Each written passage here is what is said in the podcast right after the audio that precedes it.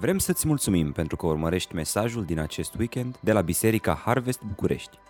Ne rugăm ca să fii încurajat și provocat de Cuvântul lui Dumnezeu. Poți afla mai multe despre noi pe www.harvestbucurești.ro Iată mesajul pastorului Adrian Rusnac. Pe când uh, suferam de miopie și purtam ochelari, într-o seară la un timp de părtășie, mi-a venit uh, o idee trăznet uh, care nu-mi dădea pace, care mă urmărea. Uh, a fost o seară în care am stat ore întregi într-o bucătărie la părtășie și constant îmi venea în mintea mea un gând ce ar fi dacă le zice fraților cu care ești tu la părtășie, și cred că erau și surori, uh, să se roage pentru vindecarea ochilor tăi. Și am zis eu, mai stea un pic, e cam ciudată ideea asta, miopia nu se vindecă, ea în cel mai fericit caz stagnează, așa că nu are niciun sens gândul acesta. Și tot îmi venea gândul ăsta în minte, roagă-te pentru asta, cerele să, specific, cerele să se roage pentru tine. Așa că, chiar dacă o vreme l-am amânat, uh, dar pentru că tot reveneam, am decis să-l verbalizez. verbalizez. Dar așa, într-o manieră mai non-directivă. Speram eu să zic că frații mei, bă, lasă, nicio problemă, o să ne rugăm. Știți voi vorba aia, când zici un motiv de rugăciune și cineva zice, o să mă rog pentru tine. Așa speram că o să fie cazul. Așa că le-am zis, fraților, dacă vreți, dacă considerați, aș vrea să vă rugați așa pentru mine, pentru vindecarea ochilor mei. Parcă zici că așteptaseră momentul ăla. Au sărit de pe scaune în sus, m-au înconjurat, au început să roage pentru mine, Doamne, te rugăm, Noi Iisus Hristos, vindecă ochii, nu știu ce, amin, și apoi am continuat părtășia ca și cum nu s-ar fi întâmplat nimic. Nu m-au întrebat dacă am simțit ceva, nu m-au, nu m-au, nu m-au pus să dau ochelarii jos să văd dacă cumva am fost vindecat. Pur și simplu, seara a continuat în mod uh, normal, nicio diferență uh, ca până atunci. Așa că, după vreo ce știu eu, câteva săptămâni de zile am început să resimt niște migrene, niște dureri de cap despre care știam că vin de la ochi. Și m-am gândit eu, zi, mă, uite cum e cu rugăciunea asta fără credință. Nu doar că nu te ajută, îți face și rău. Uh, și la un moment dat eram pe la frățiorul nostru, Alin Răducanu, inginerul nostru optometrist, uh, pe la el, pe la magazin. Uh, mersesem să luăm cina împreună, prânzul împreună și i-am zis, eu zic, mă frate, cred că ar trebui să mă ajuți cu un control să schimb și o lentilele ca asta sau că am zgâriat. Îmi zisese el că dacă nu-i curăț cum trebuie ochelari, o să se zgârie. Eu foloseam, bineînțeles, șervețel uh, și se zgâriau foarte repede. Și zic, eu trebuie să mă ajuți cu alte lentile, că astea, uite, nu mai văd bine, mă doare capul. Și el îmi zice, băi, hai să facem un control, că uite, e domnul doctor aici și îl strigă pe domnul doctor, domnul doctor, Ați putea, vă rog, să-mi faceți un control adișor, uite, prietenul meu, nu știu ce. După care se oprește un pic și foarte senin, pentru că fusese și el la seara de rugăciune, în acea seară de părtășie, zice, băi, dar dacă te-a vindecat Dumnezeu? Și zic eu, măi frate, n-are niciun, na, nu, na, na, tu n-auzi că mă doare capul, că nu mai văd bine? Bă, zice, hai să facem, am făcut controlul, a verificat ochelari, a văzut despre ce e vorba, și după ce a terminat tot controlul, era cam agitat. Doctorul îl cheamă pe Alin și zice, mă, Alin, cine a dat ultima dată rețetă lui Adi? Zice, păi, dumneavoastră, domn doctor. Nu are cum, zice, e imposibil, eu n-am, n-are cum. Deci băiatul ăsta are minus 1,25 la un ochi, nu știu, minus 1,75 la celălalt, nu mai știu cât aveam, are miopie, miopia nu se vindecă. Zice, domn doctor, noi ne-am rugat pentru asta, poate că a fost o minune. Zice, băi, hai, lăsați-mă cu vrăjeala. Cert este un singur lucru. Aruncă-ți ochelarii ăștia, că strici bunătate de vedere, vezi cam până la 120%. Să vă zic de ce am împărtășit cu voi această întâmplare din viața mea. Ea reflectă foarte bine viața de credință. Vedeți, miopia uh, are o problemă. Cei dintre voi care aveți miopie știți asta, ai o problemă cu a vedea lucrurile care sunt la o distanță relativ mare. Nu poți să vezi. Vezi lucrurile care sunt aproape de tine, dar nu poți să vezi la distanță. Și vedeți, fiecare dintre noi ne naștem cu o miopie spirituală. Vedem lucrurile care sunt aproape de noi, dar nu suntem capabili să vedem lucrurile care sunt la distanță. Exact la fel se naște fiecare om cu o miopie, miopie spirituală. Vedem nevoia de apă, vedem nevoia de hrană, de siguranță și securitate, apartenență și recunoaștere socială, stimă, carieră, relații, dar pentru că suntem bolnavi de miopie spirituală, nu, nu putem vedea mai departe de atât că lumea aceasta va arde într-o zi, că miza acestei vieți nu este aici și acum, și ce se va întâmpla după această viață. Și asta este problema că cei mai mulți, după ce am fost vindecați de această miopie spirituală, ne punem înapoi ochelari, ochelarii vechi și ne plângem de dureri de cap, de lipsă de focalizare și de vedere dublă. De ce? Pentru că folosim o optică care ne deformează viața spirituală, noua noastră natură în Hristos. Dacă ai fost născut din nou, dacă ai fost regenerat de Duhul Sfânt al lui Dumnezeu, El te-a vindecat de această miopie spirituală. Nu te mai blochezi în circumstanțe, în lucrurile imediat următoare. Ai capacitatea să vezi dincolo de ele. Ai capacitatea să vezi această perspectivă a unei vieți veșnice trăite cu Dumnezeu, nu doar aici, ci atunci și acolo. Dar știți ce facem? După ce am fost vindecați de miopie spirituală, luăm ochelarii vechi, ochelarii lumii acestea în care trăim ne punem la ochi și încercăm să ne focalizăm pe lucrurile astea care sunt lângă noi. Și asta ne dă durere de cap, asta ne tulbură viața noastră spirituală. Ne aflăm într-o serie de mesaje intitulată În oraș conectat, dar fără compromis. E bine, este una să fii conectat la viața orașului și este alta ca orașul să-ți impună acea optică care deformează totul. Menirea vieții, moralitatea, valorile, absolut totul. Iată așadar mesajul de astăzi. Da, în oraș, dar ascultă, în oraș, reglând optica care deformează. Vă invit să deschidem împreună în uh, prima epistolă a lui Pavel către Corinteni. Prin Harul lui Dumnezeu am ajuns la capitolul 4. Și haideți să ne uităm, începând din versetul 1. Puneți degețelul pe versetul 1, vom trece prin tot acest pasaj, verset cu verset. Dacă v-ați luat notița de predică, ia-ți un pic, ia-ți Biblia lângă tine și haideți să ne rugăm ca Dumnezeu să ne vorbească.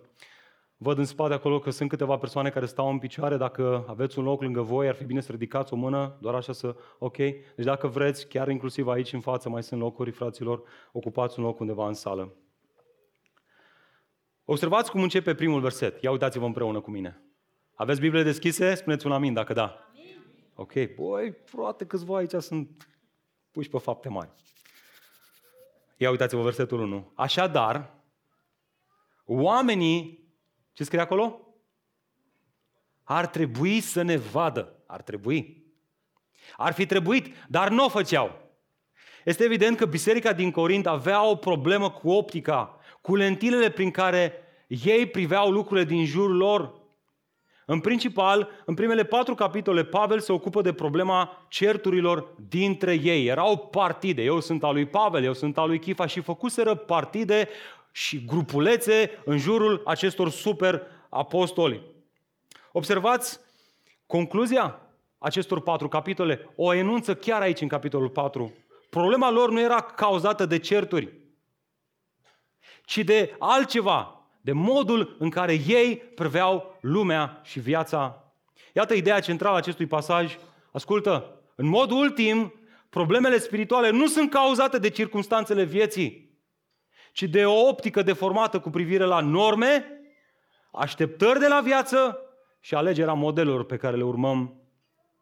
Chiar nu știu prin ce treci chiar acum, dar știu sigur că fiecare dintre noi suntem ispitiți să dăm vina pe circunstanțe dacă aș câștiga mai mult, dacă partenerul ar fi mai înțelegător, dacă m-aș muta într-o altă țară, dacă aș fi luat examenul ăla amărât, dacă m-aș căsători și așa mai departe. În timp ce toate acestea sunt domenii la care, evident, trebuie să lucrăm, trebuie să facem ceva, ele nu sunt piedica noastră în ceea ce privește trăirea unei vieți spirituale sănătoase. Problema vine din altceva.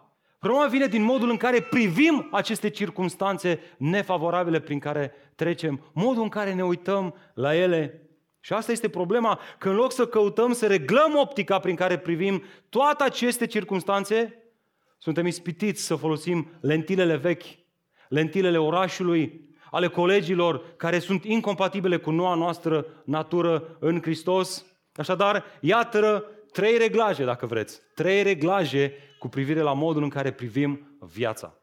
Așa că ce ar fi înainte să ne uităm la ele în Scriptură, haideți să ne plecăm capetele și să ne rugăm ca Dumnezeu să ne vorbească. Tată, stau înaintea ta în dimineața aceasta și îți mulțumesc pentru acest capitol atât de frumos și atât de greu în același timp. Doamne, realitatea este că încă purtăm lentilele vechi. Încă suntem ispitiți să le punem acolo pe nasul nostru. Ne place să ne îngrijim de lucrurile alea imediat apropiate. Dar, Doamne, mă rog pentru cei care au fost vindecați de miopie spirituală, te rog să-i ajuți în dimineața aceasta, să mă ajuți pe mine, în primul rând pe mine, Doamne, să mă ajuți pe mine să privesc viața prin lentila Evangheliei, prin lentila cuvântului Tău. Și acolo, Doamne, unde încă mai ai nevoie de reglaje, te rog să o faci.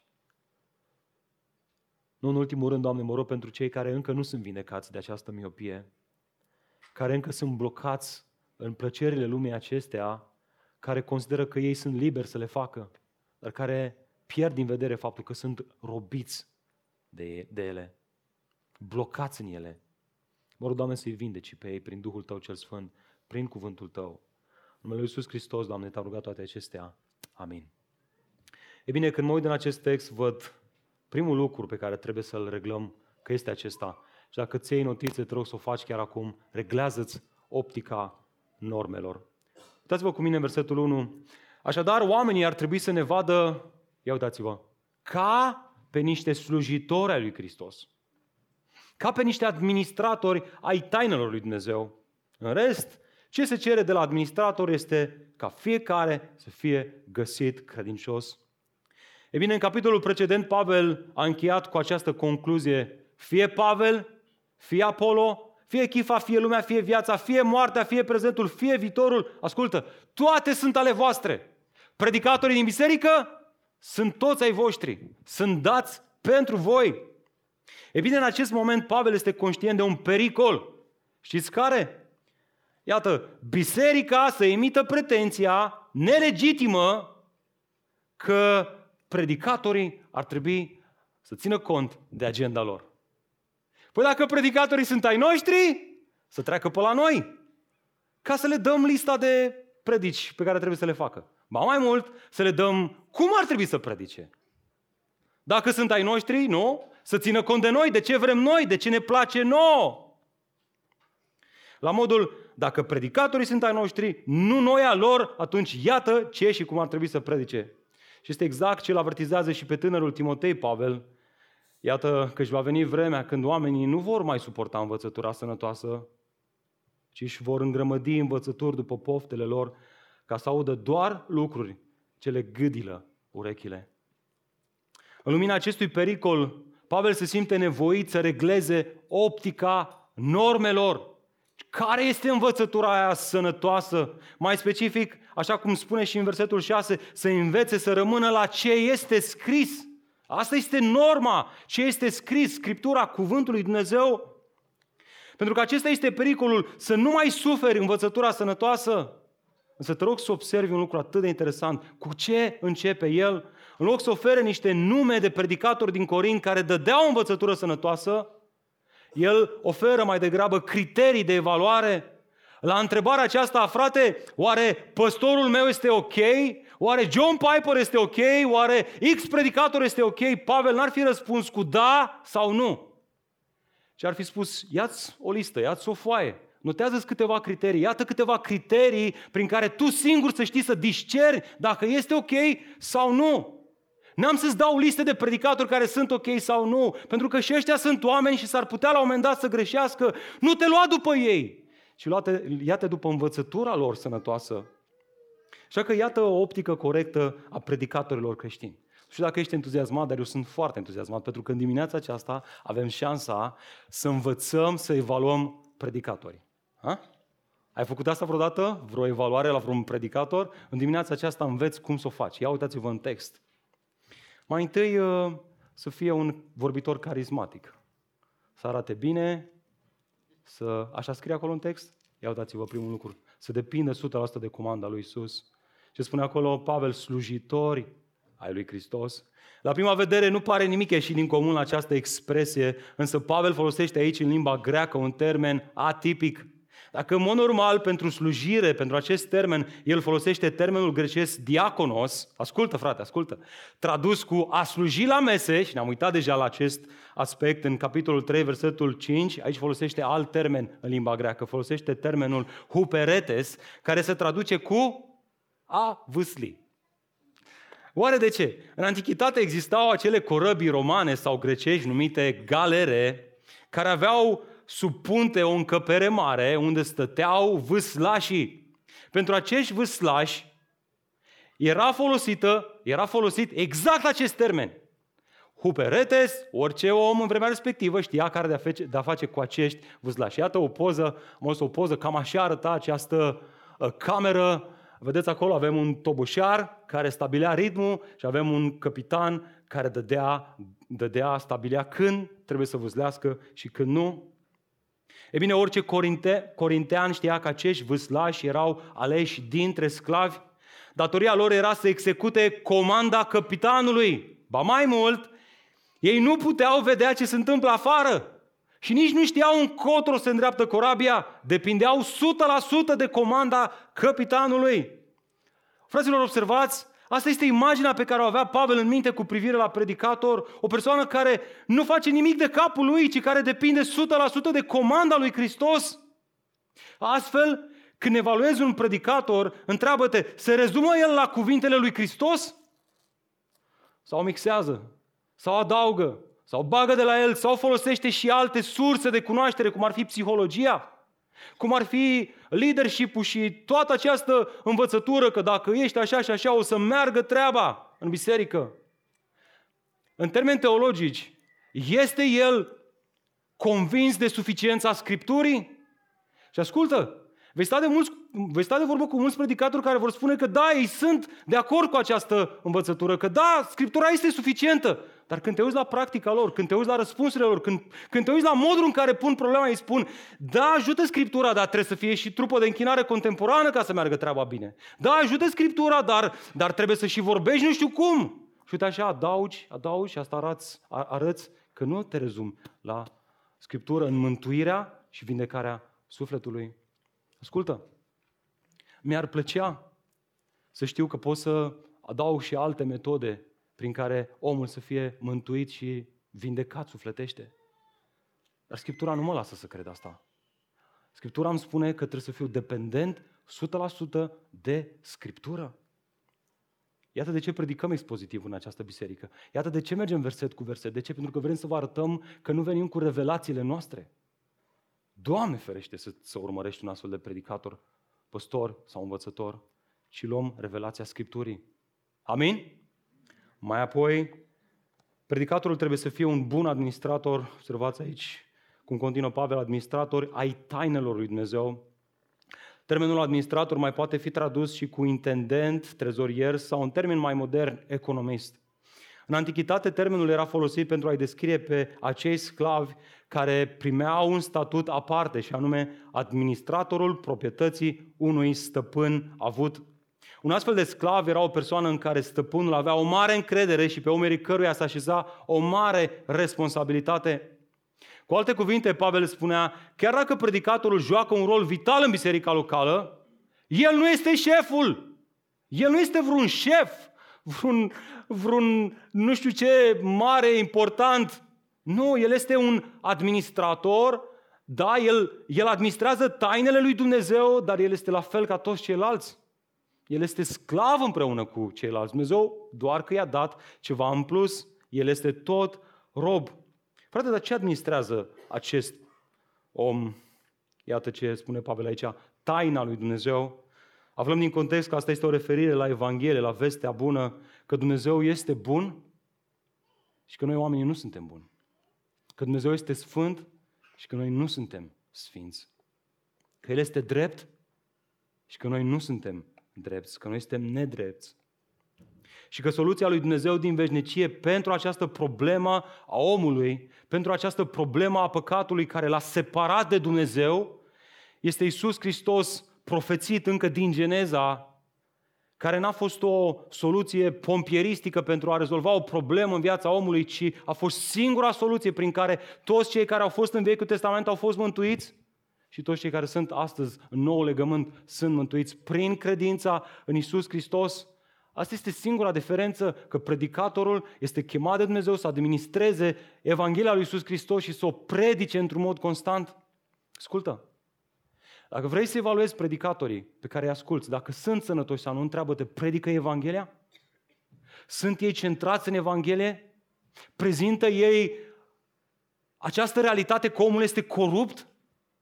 Că el este mereu înclinat înspre rău? Și arată ei cum Evanghelia este singura soluție care vindecă omul de această problemă?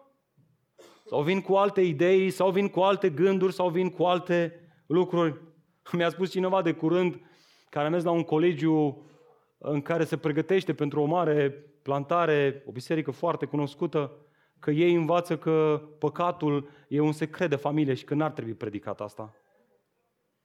Cum poți să, cum poți să predici vestea bună dacă omul nu înțelege vestea rea? Că este păcătos, nebun și că asta îl separă de Dumnezeu. Mai apoi predicatul trebuie să demonstreze credincioșie ca fiecare, ia uite ce spune aici, să fie găsit, cum? credincios. Termenul grecesc care, este folosit, care era folosit în antichitate cu privire la cineva care demonstra încredere, avea în idee exact imaginea aceasta a unor oameni care fac afaceri și care sunt credincioși, care sunt consecvenți, care își asumă greșelile și care prin aceste afaceri mici și-au câștigat încrederea de a fi oameni de încredere, oameni care rămân credincioși înțelegerilor pe care le-au făcut. O persoană care nu caută să o ia pe scurtătură, nu atât de mult că este lipsit de greșeală, ci că își asumă greșelile, le corectează și este consecvent în a trăi corect, în a fi credincios. Imaginea pe care o generează Pavel aici nu este imaginea unor lideri, ascultă, care aspiră la locuri înalte, la platforme pe care să, de pe care să se facă auziți și văzuți, ci care sunt gata să smerească și să slujească cu credincioșie acolo unde i-a așezat Dumnezeu. Începând cu lucrurile mici. Iată și ultimul lucru, să nu-i fie frică de oameni, ci de Dumnezeu. Ia uitați cum spune Pavel aici, versetul 3, că despre mine puțin îmi pasă că aș fi judecat de voi sau de vreun tribunal omenesc, bancă, nici eu însă nu mă, nu mă mai judec, că, căci n-am nimic să-mi reproșez. Totuși, nu prin, nu prin aceasta sunt îndreptățit. Cel ce mă judecă este Domnul. Observați, Pavel știa că a fost dat spre slujirea bisericii, dar nu uita că nu biserica îl va evalua, nu, nu ea îl va judeca la final. Prin urmare, concluzia lui era că cel care îl slujește pe Dumnezeu nu trebuie să o facă din frică de oameni, ci în frică și ascultare de Dumnezeu. Și de aceea îmi place să spun des la noi la biserică, cei care slujesc aici în față, la închinare, la orice le spun fraților, haidem ca prin ajutorul lui Dumnezeu să înlocuim frica de oameni cu frica de Dumnezeu. Haideți să nu slujim ca să căutăm să le fim plăcuți oamenilor, ci haidem să căutăm să slujim în așa fel încât să fim plăcuți lui Dumnezeu. Pentru că vedem și noi că sala se umple, vedem și noi că oamenii vin la biserică și știți care este păcatul, știți care este ispita? Cum să fac să-i mulțumesc pe oamenii ăștia să vină și duminica viitoare? Cum să fac să le gâdil așteptările în așa fel încât să nu fie dezamăgiți, să vină încă o duminică, mai mulți, Pavel zice, nu-mi pasă. Vreau să slujesc în așa fel încât să nu uit că Dumnezeu este Cel care mă judecă. Frate, dar uite, dacă ar fi să mă uit pe această listă, eu cred că X predicator slujește mai bine și mai eficient decât Y predicator. Zice un frate aici în față că da, așa e. Dacă spui și tu asta, fii atent ce spune Pavel chiar acum. Ascultă, versetul 5. E pentru tine care spui asta. De aceea, nu judecați nimic înainte de timpul potrivit. Înainte să vină Domnul, care El, Domnul, va lumina lucrurile ascunse în întuneric. Și acum fii atent ce să nu judeci. Și va descoperi planurile inimilor. Atunci fiecare își va primi lauda de la Dumnezeu. Dacă nu înțelegi acest pasaj corect în contextul lui, atunci el va intra în conflict cu versetul 12 din capitolul 5 și ce spune Pavel acolo? Judecați-vă pe voi înși vă. Stai puțin, Pavel, că nu mai înțeleg nimic. Aici am spus să nu judec, iar aici, aici în partea asta altă îmi spui că să ne judecăm unii pe alții. Până la urmă, care este adevărul? Cum stau lucrurile? Cum trebuie să facem? Uite așa e acest verset și cum ne place nouă, îl scoatem din context, îl izolăm de contextul lui, ne întoarcem spre partenerul nostru de viață, spre exemplu spre soția noastră și spunem, vezi cumpa mea? Nu judeca nimic înainte de timpul potrivit. Adevărul este că am vrut de multe ori să-ți iau flori, dar necuratul m-a împiedicat. Ceea ce nu e așa e adevărat. Necuratul ne împiedică de uneori când avem intenții bune față de soția noastră să nu le facem. E adevărat, frații? Numai la mine se întâmplă, la voi nu. Dar aici nu e vorba despre asta. Aici Pavel vorbește specific de judecata predicatorilor. Pentru că Dumnezeu îi cheamă la slujire. Ascultă, frate, tu nu ai dreptul să judeci. Frate, dar ce să judec? Să, să judeci motivațiile inimii lor?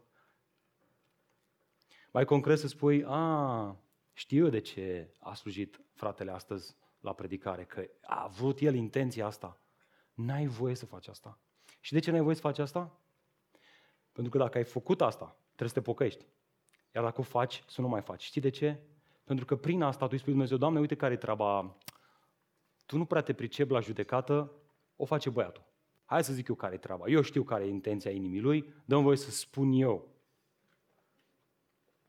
Frate, dar stai un pic, sunt atâția predicatori care dau o învățătură nebiblică și nesănătoasă. Oare n-ar trebui să judec asta? Categoric da. Aici Pavel spune altceva. Nu-ți da cu părere cu privire la motivațiile inimii lui, însă cu privire la ceea ce predică el. Cu privire la învățătura lui, dacă este biblic sau nu, dacă, este, dacă administrează într-un mod corect tainele lui Dumnezeu, dacă predică Evanghelia, ai o mare responsabilitate să o faci. În întâmplare, Pavel continuă chiar astfel, versetul 6, uitați-vă împreună cu mine. Fraților, am aplicat toate acestea mie, toate acele criterii, mie și lui Apollo. De ce? De dragul vostru, de ce? Ca prin noi să învățați ce să învățăm Pavel? Ce înseamnă nimic dincolo de ceea ce este scris?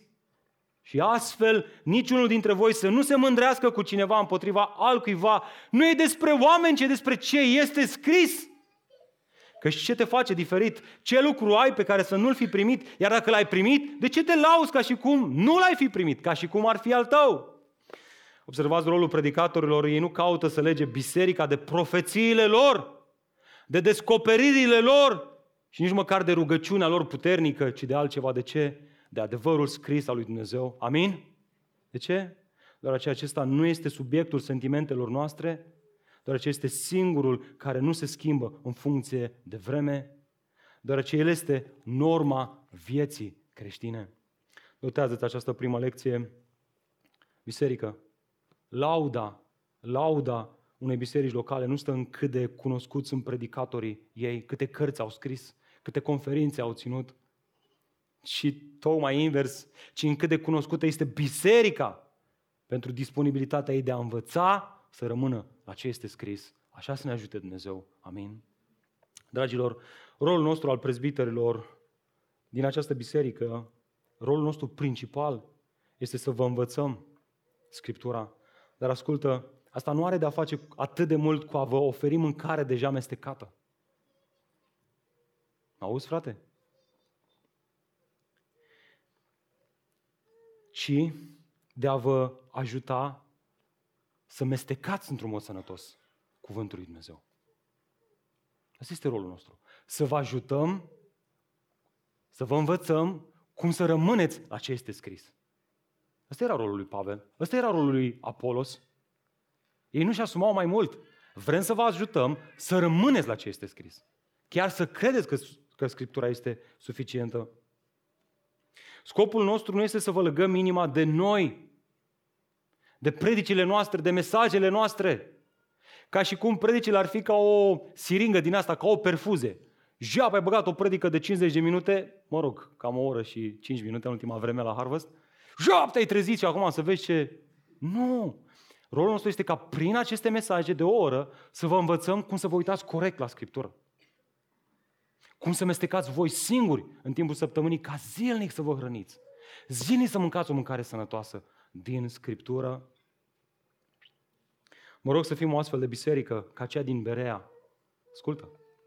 După ce s-a înoptat, frații au trimis imediat pe Pavel și pe Siva la Berea. Când au ajuns acolo, au intrat în sinagoga iudeilor. Aceia erau mai receptivi decât cei din Tesalonic. Au primit cuvântul cu mult entuziasm și comparau mesajul predicilor. Cine predica acolo? Marele Apostol Pavel. Comparau mesajele lui Pavel cu scripturile. De ce? Ca să testeze corectitudinea lui, a mesajului. Fraților, probabil că una dintre cele mai mari bucurii ale mele personale în biserica aceasta este să văd receptivitate și entuziasm în primirea cuvântului. Spunea cineva, frățiorii de la Moldova, zice, mă, dar ce scaune confortabile aveți voi aici, cred că se cam doarme la predică, nu? Eu nu văd pe nimeni care să doarmă. Din contra, văd interes pentru cuvântul lui Dumnezeu, văd foame. Și mă bucur așa de mult să văd asta. Însă mă rog ca această receptivitate să țintească în mod ultim înspre înțelegerea și primirea Scripturii. De aceea este atât de important să te întrebi asta, măi frate, dar de unde vine învățătura pe care tocmai a dat-o Adi? Unde anume a văzut-o în Scriptură? Săptămâna asta m-a sunat cineva și m-a întrebat, frate, am și eu o întrebare. De unde din text ai luat ideea asta a pasivității spirituale? Că eu nu o văd acolo. Și m-am bucurat așa de mult, pentru că am avut ocazia să trecem împreună prin text și să zică, wow, fain, acum o văd și eu, este a mea. Este hrănirea pe care Dumnezeu mi-a făcut-o mie prin Duhul Sfânt. Ea m-a zidit pe mine. Nu este doar o idee pe care am auzit-o la predic aici. Fraților, în actul predicării sunt implicate cel puțin două elemente, mesagerul și mesajul. Mesagerul este supus greșelilor. Eu s-ar putea uneori să mai greșesc.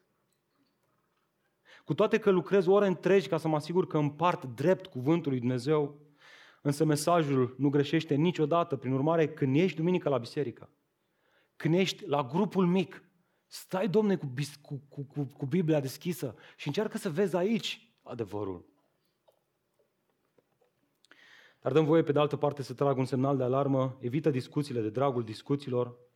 Observați ce spune Pavel, că el a aplicat toate acestea. De ce? Pentru că el știa bine ce a spus Isus, că trebuie să învețe, ucenicii trebuie să învețe, să împlinească tot ce a poruncit Isus. Da, vă învățăm, dar nu ca să vă umplem mintea cu informații, ci ca să aplicați ceea ce vă învățăm din Scriptură Iată de ce noi nu numim grupurile mici grupuri de studiu biblic, cu toate că facem studiu biblic în grupurile mici, ci le numim grupuri de ucenicie, pentru că trecem dincolo de studiu biblic, vrem să aplicăm, vrem să trăim aceste adevăruri. Și mai este ceva aici, frate drag, nu te aștepta ca normele creștine să fie agreabile pentru societatea contemporană dacă Duhul Sfânt nu regenerează inima celor cu care vorbești despre aceste norme prin urmare, asumă-ți că este posibil să fii văzut ca un nebun. Nu la întâmplare, Pavel continuă cu o altă optică a vieții ce trebuie neapărat reglată. Iată, în al doilea rând, reglează-ți optica așteptărilor cu privire la viață. Vă rog să uitați cu mine versetul 8. Iată ce spune Pavel aici în continuare. Sunteți deja sătui? V-ați îmbogățit deja? Ați început să domniți fără noi? Și măcar de-ați domni, ca să domnim și noi împreună cu voi.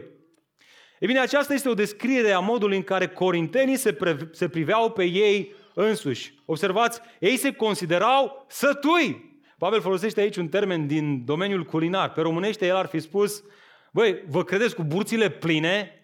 De ce vă comportați așa? Ba mai mult, ei se credeau bogați, ba chiar regi care domnesc. Până acolo încât Pavel, într-un mod evident ironic și chiar sarcastic, le spune, de ar fi fost așa, ca să avem și noi parte de toate acestea împreună cu voi. Dar voi sunteți chior, voi nu vedeți că voi de fapt nu le aveți. Voi nu aveți parte de toate astea. Altfel spus, acestea sunt toate laude false și reale. Iar problema nu constă în faptul că aceștia nu erau sătui și că nu domneau, ci în altceva. Că nu vedeau că nu au parte de toate acestea. Este exact ceea ce Dumnezeu îi spune bisericii din Laodicea, pentru că zici, sunt bogat, am adunat avere și n-am nevoie de nimic. Și nu-ți dai seama că ești nenorocit, vrednic de milă, sărac. orb și gol. Asta era și problema corintenilor, cu toate că Pavel nu venise la corinteni vestindu-le taina lui Dumnezeu prin cuvinte elevate sau printr-o înțelepciune strălucită, ci prin contrast, în slăbiciune, în frică și în mare cutremur. Ei nu au copiat modelul lui de zmerenie. De ce? Pentru că aveau așteptări total diferite cu privire la viață.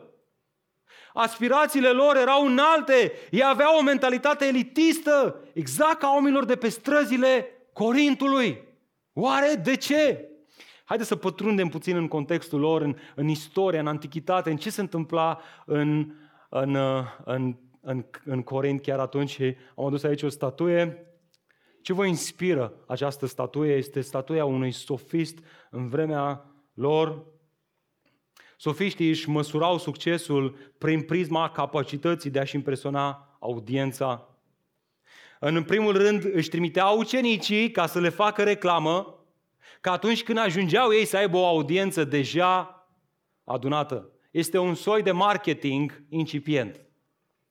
Apoi își începeau discursul prin ceea ce ei numeau dialexis, în care se lăudau pe ei înșiși și succesele lor, realizările lor. lor. Apoi, ca să-și demonstreze înțelepciunea, provoca audiența să propună teme sau oratorii celebre pentru a le reproduce. Experții în oratoria antică arată că sofismul era cunoscut pentru, citez, capacitatea de a improviza fiind considerată una dintre cele mai apreciate, apreciate calități ale sale. Ba mai mult, postura era extrem de importantă. Erau atenți ca părul să fie scurt, sunt ok? În contextul lor, părul lung era o rușine. Și vedem asta în capitolul 11. O să ajungem și acolo. Trupul era foarte bine proporționat, deoarece sala de forță nu era opțională pentru un sofist. Apoi își epilau trupul, mai ales pieptul, pentru a arăta precum zei. Hainele cele mai scumpe și cele mai extravagante, bineînțeles, bineînțeles minim Armani. De la Armani în sus, Gucci e cam slab.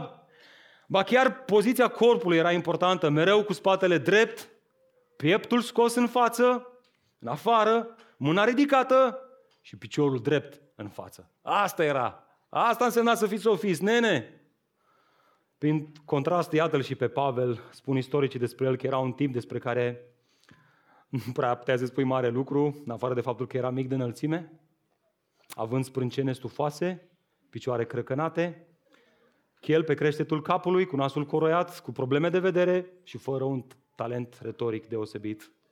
Când comparai lucrarea lui cu activitatea sofiștilor, era ispitit să crezi exact ceea ce spune Pavel în continuare în versetul 9. Uitați-vă împreună cu mine. Acum are sens cuvântul lui Dumnezeu. Dacă îl privești în contextul acesta, Iată ce spune Pavel, că își parcă Dumnezeu a făcut din noi, apostolii, oamenii cei mai de pe urmă, niște condamnați la moarte, un spectacol pentru lume, pentru îngeri și pentru oameni. Dacă sofiștii erau o priveliște de faimă aplaudată la scară largă de lume, Predicatorii Evangheliei erau considerați o priveliște a rușinii, a nebuniei. Observă fix asta în continuare, versetul 10. Noi suntem nebuni de dragul lui Hristos, iar voi sunteți înțelepți în Hristos. Noi suntem slabi, iar voi sunteți puternici. Voi sunteți onorați, iar noi suntem dezonorați. Până acum suntem flămânzi și însetați, suntem în zdrențe, suntem bătuți și fără case și trudim lucrând cu mâinile noastre Sofiștii nu-și permiteau să facă muncă manuală, prin contrast Pavel lucra la confecționarea corturilor ca să nu fie o povară pentru biserica din Corint. Ce contrast izbitor, ce optică diferită! Corintenii așteptau ca viața aceasta să înalțe, în timp ce predicatorii știau că viața îi smerește. De ce? Iată versetul 12 în continuare. Când suntem blestemați, binecuvântăm. Când suntem persecutați, îndurăm. Când suntem defăimați, încurajăm. Am ajuns până în ziua de azi ca gunoiul acestei lumi, mizeria tuturor. Iar această expresie, această ultimă expresie, ilustra resturile care se îndepărtau de pe o farfurie și era folosit în mod figurat cu privire la răufăcători, răufamați, cei mai decăzuți oameni în societate care erau sacrificați la templele păgâne. Cineva ar putea să spună, păi, ce să faci, frate? au fost doar niște circunstanțe nefavorabile, trecute, nefavorabile de domeniul trecutului. Asta e Pavel, uite-le, e ok. Însă o astfel de afirmație ratează, ratează să observe timpul verbal al acestei propoziții, și anume prezent, activ. Suferința acestora nu era de domeniul trecutului, ci era o realitate prezentă până în ziua de astăzi, inclusiv acum. Suntem în lanțuri de dragul Evangheliei. Cu alte cuvinte, prin asta, Pavel îi mustră ca un locuit ochelarii sfințirii, cu ochelarii prosperității. Notează-ți această lecție. Migrenele tale spirituale nu sunt generate de optica lumii în care trăiești, ci de faptul că trăiești folosind lentilele trecutului. Lumea are lentilele ei. Și este de așteptat ca lumea să aibă. Nu da, vine, nu da vina pe lume. Vina este a ta, că iei aceleași lentile și le importi și încă le folosești, cu toate că Dumnezeu te-a salvat de ele. Este ca atunci când să spunem, pentru că ești bolnav de miopie, te operezi, dar după continui să folosești aceeași dioptrie ca înainte, nu are niciun sens să faci asta, nu? Asta dacă nu cumva operația nu a avut succes. Dar ascultă, dacă operația a avut succes, nu doar că nu o să mai folosești vechile dioptrii, nu o să le mai poți folosi.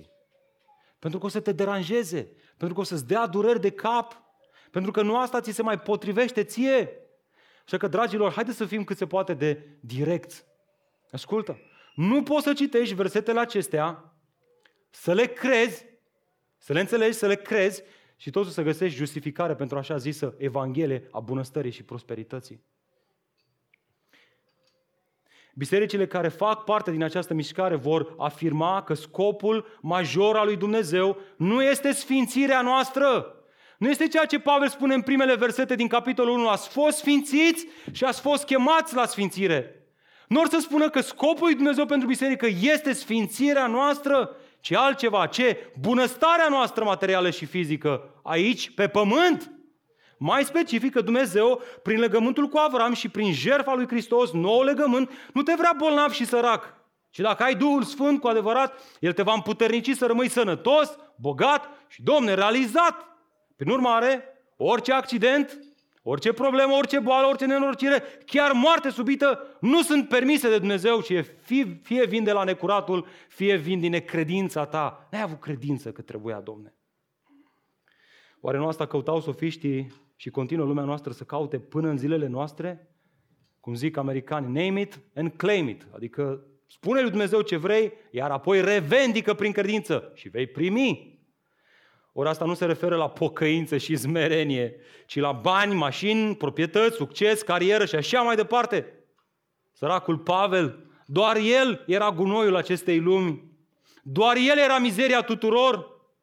Privit prin lentila corintenilor, așa, așa era el considerat.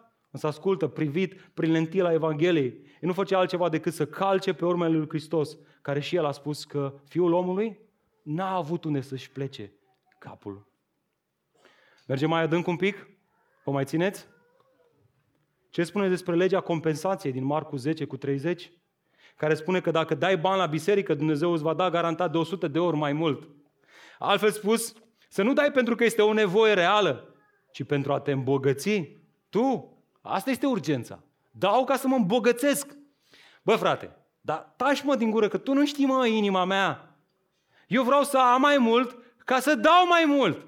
Ca să fiu un canal de binecuvântare pentru alții. Ia să vedem, chiar vrei asta? Vrei binecuvântarea lui Dumnezeu?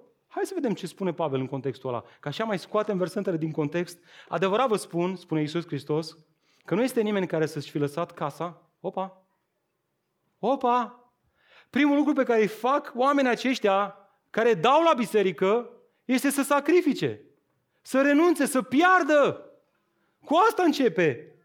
Care să-și fi lăsat casa, frații, surorile, sau mama, sau tata, sau copiii, sau ogorul de dragul meu, care au sacrificat de dragul meu, care au renunțat la prosperitate de dragul meu și de dragul Evangheliei și care să nu primească de 100 de ori mai mult acum, în vremea aceasta. Ce? Case, frați, surori, mame, copii și ogoare? Și mai e ceva aici. Vedeți ce scrie acolo? De ce au scos, mai frate, din Biblie afirmația asta? Și mai ce? Împreună cu persecuții. Aici toată lumea se oprește, pune punct, când de fapt e virgulă. Iar în veacul care vine viață veșnică, observați, Hristos nu le promite prosperitate, ci confort celor care suferă din pricina dedicării lor totale față de Hristos. Altfel spus, când ești gata să renunți la tot ce ai ca să împlinești trimiterea aceasta de a face ucenici pentru gloria lui Dumnezeu, în timp ce pleci ca misionar în Africa și îți lași mama, tatăl, casa, terenul, sacrifici tot acolo în timp ce faci asta. Dumnezeu va fi cu tine și te va răsplăti. Asta nu este Evanghelia prosperității. Este Evanghelia confortului.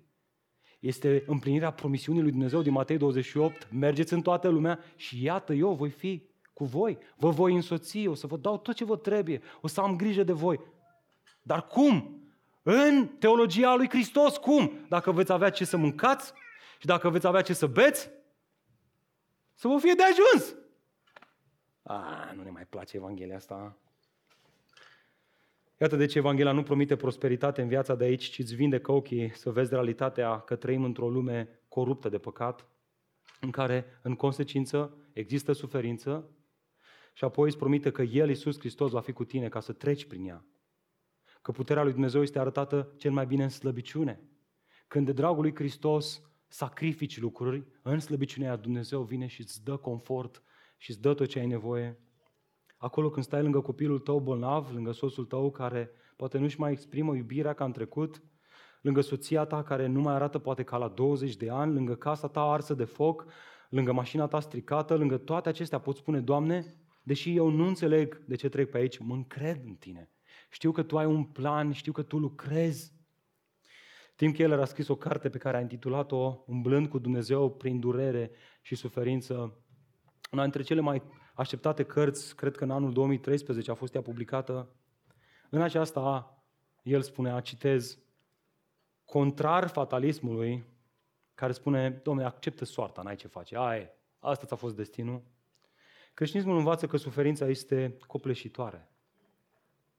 Contrar budismului, care spune că suferința este o iluzie, creștinismul învață că suferința este reală și este grea.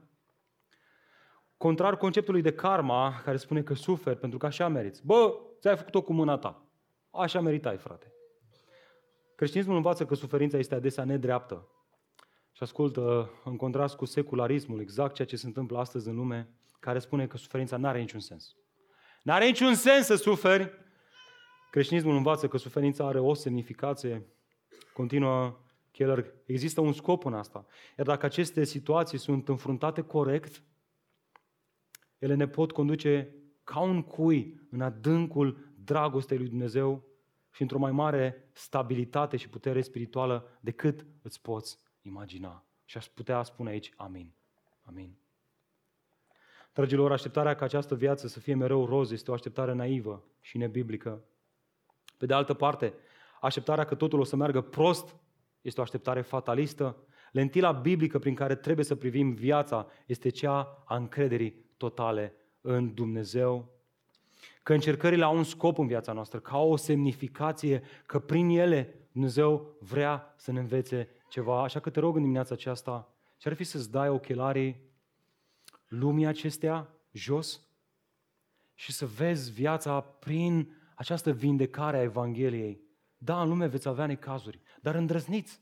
Eu am biruit lumea. Ascultă, Scriptura nu învață să cauți necazuri. Scriptura nu spune că, băi, aruncă-te în suferință, că de asta ai nevoie. Nu asta spune. Și spune că dacă suferința vine în viața ta, înseamnă că Dumnezeu vrea să te învețe ceva, că există o semnificație în suferință, că ea vrea să te transforme și puneți ochelarii sfințirii, că Dumnezeu vrea ca prin ea să aducă sfințire și transformare. Amin? Iată și ultimul lucru, poate că spui tu, frate, sună bine, dar mi-e destul de greu pentru că nu știi prin ceea ce trec eu acum. Și aș vrea să fiu sensibil că sunt unii care chiar suferă în dimineața aceasta aici. Și ca unul care slujesc ca și pastor doar de câțiva ani de zile, am fost uimit și smerit în multe ipostaze, stând de vorbă cu unii oameni în viața cărora, dincolo de această aparență de duminică, am văzut așa de multă suferință și oameni care zâmbesc duminica, dar care suferă mult. Și dacă ești astăzi aici și suferi mult, Domnul să te întărească. Poate că nu știm prin ceea ce treci, dar Scriptura este clară. Ai nevoie de modele de urmat, ai nevoie de oameni care să fie lângă tine, să te ajute în suferința ta. Pentru că asta face suferința. Suferința vrea să te izoleze și apoi să spună din nou lentilele lumii și să te mănânce necuratul, dacă poate. Iată și ultimul lucru, reglează-ți optica modelelor. Vă uita, vreau să uitați împreună cu mine în versetul 14. Iată, iată cât de pastoral devine Pavel aici. Se liniștește, ia, i-a zdruncinat. Le-a cam zis-o, nu-i așa? Și acum se liniștește și spune asta. Nu vă scriu aceasta ca să vă fac de rușine, fraților, și ca să vă sfătuiesc ca pe niște copii prea iubiți ai mei. Chiar dacă ați avea 10.000 de călăuze în Hristos, totuși nu aveți mai, mult, mai mulți părinți. Pentru că eu v-am născut în Hristos Iisus prin Evanghelie. Oare de ce le spune Pavel toate acestea? De ce le amintește că au fost născuți din nou în urma predicării lui? Evident, ca să le amintească că El este Tatăl lor spiritual, ca o mamă care se uită la copilul ei într-un moment de criză și spune, copile, te-am adus pe această lume cu multă suferință, ascultă-mă pe mine că îți vreau binele, eu sunt mama ta. Pavel face aici un ultim efort de a le recâștiga atenția și ascultarea, de a le spune ceva atât de important. Ce anume? Uitați-vă în versetul 16. Vă îndemn, deci, fiți imitatorii mei. În original, Pavel folosește termenul mimetai, din care avem în românește termenul mimă sau a mima. Literalmente, este exact ce le spune el în capitolul 11 cu versetul 1. Imitați-mă pe mine, deoarece și eu îl imit pe Hristos. Altfel spus, schimbați-vă optica modelelor de la cei care imită sofiștii vremii la cei care, atenție mare, îl imită pe Hristos. Cu alte cuvinte, Pavel nu încearcă să-i lege de el personal și să-i cheme să-l imite pe Hristos, pentru că prin asta, prin a-l urma pe Pavel, învățau cum să-l imite pe Hristos. Chiar mă întrebam asta, oare câți dintre noi, în dimineața aceasta, ar putea să spună asta, să ridice în picioare să zică, fraților, urmați-mă pe mine, întrucât eu îl urmez pe Hristos. Dar mă rog ca Dumnezeu să ridice cât mai mulți astfel de oameni. Da? Oameni care poate să spună asta prin trăirea lor. Și acum ascultă cu atenție, indiferent că recunoaștem sau nu, realizăm sau nu, fiecare dintre noi suntem înconjurați de modele care ne inspiră, ba mai mult, care chiar ne presează să le urmăm. Prin urmare, întrebarea nu este dacă avem modele pe care le urmăm. Nu asta este întrebarea. Pentru că suntem inspirați și urmăm adesea într-un mod inconștient. Întrebarea este dacă urmă, urmăm exemple sănătoase sau mai specific de atât, dacă avem smerenia necesară să recunoaștem întâi că avem nevoie de modele sănătoase. dau, dați voi să fac o ilustrație un pic riscantă, dar sper că o înțelegeți corect. Câți dintre voi ați urmărit sau urmăriți serialul Peaky Blinders? Ia uite frate cum ridică mâna. Ascultă, pentru cei care n-ați urmărit serialul ăsta. În acest serial e un tip care el le știe pe toate. El uh, mereu acționează corect, chiar și atunci când suferă, chiar și atunci când îi se întâmplă o nenorocire, filmul îl prezintă într-o conjunctură și într-o postură foarte potrivită. Dacă urmărești un astfel de film, Peaky Blinders sau alt film, oricum sunt pline de astfel de modele, și încep să vibrezi cu asta. Și încep să simți, băi, așa vreau să fiu și eu. Uite așa, mă. Uite, omul care are răspunsul la orice întrebare. Ăla care și e, e nu, băi, tare mai Iron Man. Urmez modele greșite. Ideea lui Pavel nu este asta, eu, Pavel, Sfântul Sfinților, urmați-mă pe mine. Nu, eu, Pavel, slabul, fricosul, cel care am venit la voi în frică și în teamă, care m-am făcut mic, care m-am smerit, care m-am lăsat bătut, scuipat, înjurat. De ce? Pentru că Domnul meu Iisus Hristos a făcut la fel. Pentru că Domnul meu Iisus Hristos nu este un model de urmat pentru că a fost un lider politic, uh, religios sau de armată iscusit, ci pentru că s-a smerit, s-a făcut rob, și s-a sacrificat. Prin urmare, iată ce le spune Pavel în continuare, de aceea vi l-am trimis pe Timotei. Ascultă, copilul meu prea iubit și credincios în Domnul, el vă va reaminti căile mele în Hristos Iisus, așa cum le învăț eu în toate bisericile. Băi, Pavel, Timotei, mă? Păi este un puști, e un tânăr. Cel mai probabil și nu era căsătorit. Istoricii spun că era un fricos, era un introvert. Băi, Pavel, suntem în 1 Corint, suntem în 1 Corinteni, suntem în Corint, într-o, într-un oraș cosmopolit, într-un oraș cu, multe, cu mulți sofiști. Măi, trimite-mă și tu, nu mai răsărit, mă.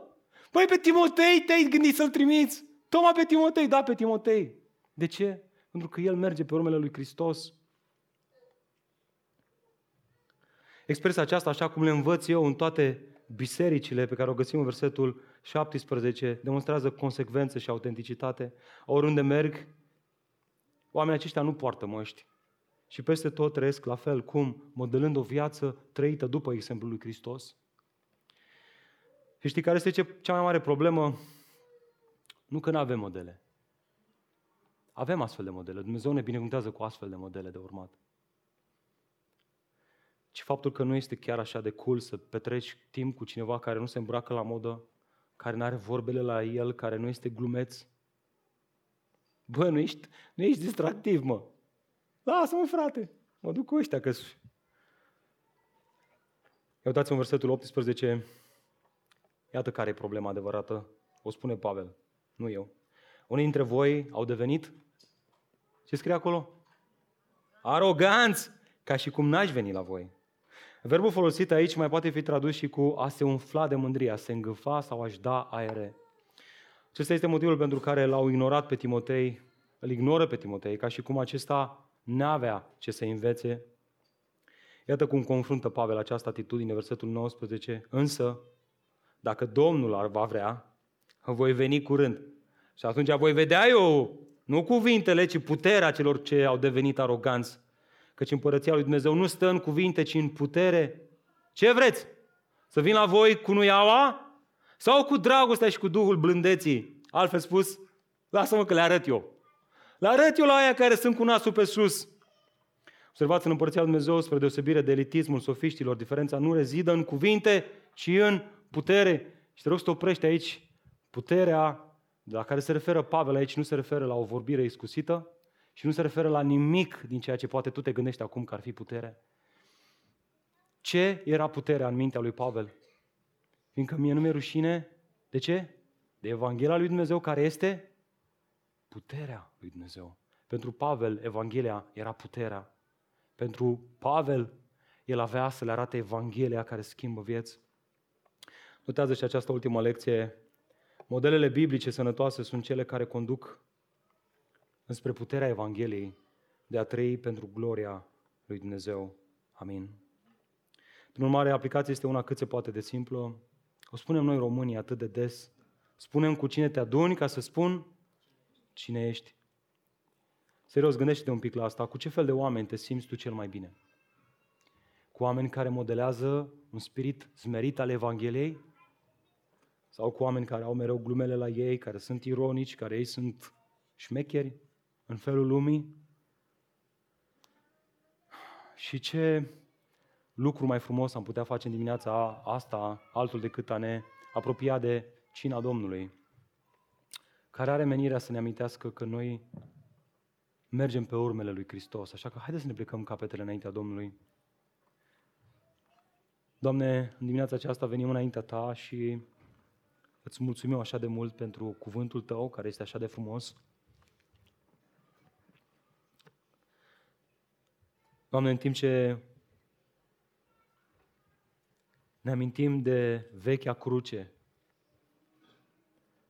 de acest lemn însângerat de jertfa Fiului Tău, Dumnezeu întrupat în lumea noastră ca să moară pentru noi, smerit.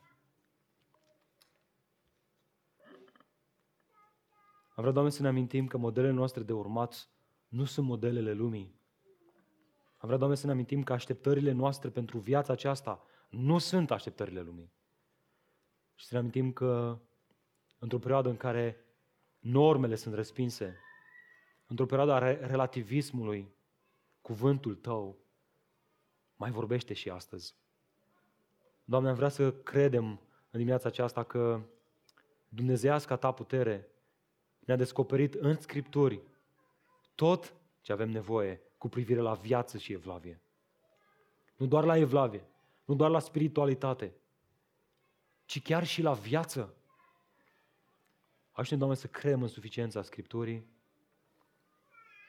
Doamne, știm că suntem păcătoși, știm că suntem mereu înclinați înspre rău, însă ceea ce ne-a vindecat ochii este crucea Ta, așa că, Doamne, vreau să ne apropiem de Evanghelia Harului Tău, de Hristos în dimineața aceasta, luând parte la cina Domnului, ca să ne reglezi din nou dioptria, să ne vindești din nou ochii dacă e cazul, Doamne, să-i mântuiești pe cei care nu sunt mântuiți în dimineața aceasta și să faci ceea ce doar Tu poți face prin credința în Hristos Iisus.